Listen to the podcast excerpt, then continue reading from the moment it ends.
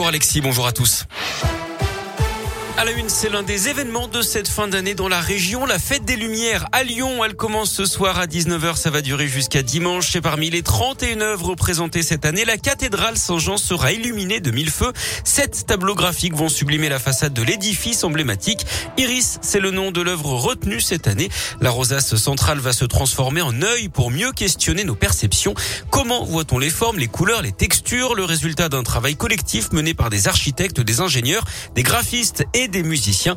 Parmi eux, Jérémy Bello qui nous en dit plus. On a décidé de traverser euh, des visions du monde et notamment celle du monde vivant et de questionner l'humain, le spectateur, sur euh, son rapport au réel. Est-ce que l'œil et ses composants ne représentent pas finalement le berceau des illusions? Est-ce que euh, tout ça est réel? Évidemment, on parle de couleurs, donc on a la nécessité d'avoir un matériel et une technologie avancée. On a déjà travaillé sur plusieurs cathédrales et évidemment, c'est la grande messe de l'art lumineux et de, de l'art numérique. Pour nous, c'est un grand challenge et surtout un grand honneur. Une œuvre immersive du groupe Ave Extended, la fête des Lumières marquée bien sûr par l'épidémie, sécurité sanitaire renforcée avec passe sanitaire obligatoire autour des animations, interdiction de manger ou de boire en dehors des restaurants dans plusieurs secteurs, 200 policiers, 70 agents de sécurité sur la voie publique et 400 agents de sécurité privés seront mobilisés chaque soir pour trouver le détail des festivités et de ces mesures de sécurité sur radioscoop.com.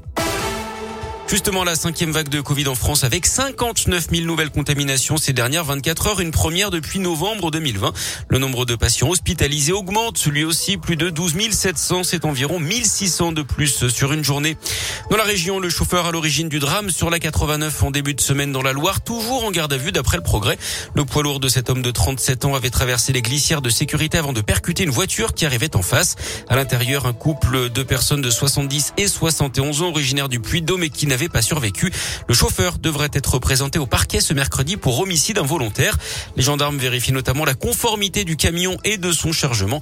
D'après les premiers éléments, un pneu aurait éclaté rendant incontrôlable le poids lourd et sa remorque. Emmanuel Macron dans la région. Aujourd'hui, le président attendu à Vichy dans l'Allier. Première visite présidentielle dans la cité thermale depuis le général de Gaulle en 1959. EDF condamné dans l'un, la compagnie est épinglée par la Cour d'appel de Lyon qui confirme sa responsabilité dans la pollution des eaux souterraines de la centrale nucléaire du budget en 2017. Un rapport d'inspection de l'autorité de sûreté nucléaire avait pointé du doigt toute une liste de défaillances. EDF a donc été condamné à payer une amende de 3000 euros.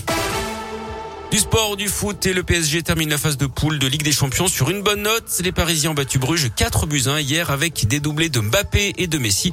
À suivre ce soir Lille à Wolfsburg. Et puis en basket, la très belle victoire de la Gielbourg en Eurocoupe 95 à 65 face aux Turcs de Boursasport à Equinox. Deuxième victoire pour les Bressans dans cette compétition.